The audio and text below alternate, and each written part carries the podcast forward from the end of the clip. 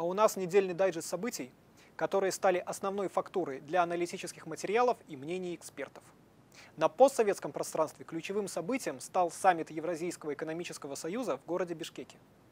По результатам саммита эксперты высказывают мнение, что связи в регионе будут укрепляться на основе экономической прагматики. А вопросом будущего для стран ЕС станут вопросы экономической же безопасности. Также вновь в фокусе внимания Балканы.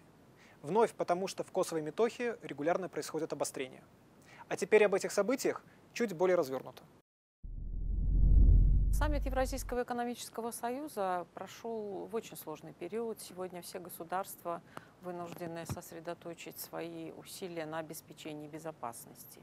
Безопасность сегодня понимается в экономических реалиях, энергетических реалиях, климатических.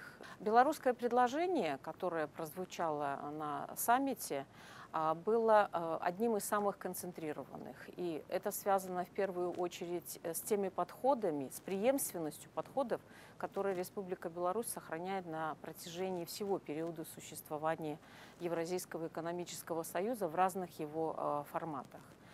А, для Беларуси задача заключается а, в том, чтобы ЕАЭС приобрел новое качество. И очень важно а, сегодня включиться самим формирование принципов новой реальности, а не встраиваться в нее потом с опозданием, как это было уже в предыдущий период. А, и э, кровеносная система, о которой э, заявил белорусский президент, а, о необходимости ее обновления, это первый кирпич а, в новую реальность Евразийского экономического союза. Для экспертов обострение ситуации в Косово и Метохии не стало неожиданностью. Подобного рода обострения происходят в крае на достаточно регулярной основе и связаны с годами продолжающимися конфликтом между проживающими там косовскими албанцами и сербами. Вместе с тем, как и во время предыдущих обострений, мы можем наблюдать тенденцию искусственного нагнетания ситуации в средствах массовой информации. В экспертно-аналитической среде Происходящие процессы рассматриваются как элемент торга и давления для усиления позиций обеих сторон в рамках регулярно происходящих консультаций и переговоров о нормализации отношений между Белградом и Приштиной. В настоящем обострении Белград занял достаточно сдержанную позицию и действует в рамках правового поля.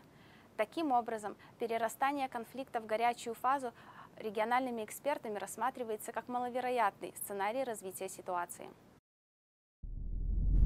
Отдельным треком стало заявление Беларуси по зерновой сделке.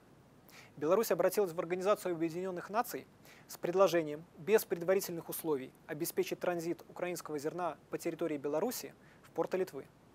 В ООН к этой инициативе отнеслись положительно. В Литве отрицательно, а реакция большинства СМИ была нейтральной. При этом эксперты отмечают, что та внешнеполитическая ситуация, тот контекст, на фоне которого развивается зерновая сделка, постоянно меняется и усложняется – а вот транзитный потенциал Беларуси по-прежнему сохраняет свою значимость. А значит, инициатива Беларуси позволит снять логистические барьеры и уменьшить угрозу голода, которая, увы, по мнению аналитиков, не исключена. До свидания.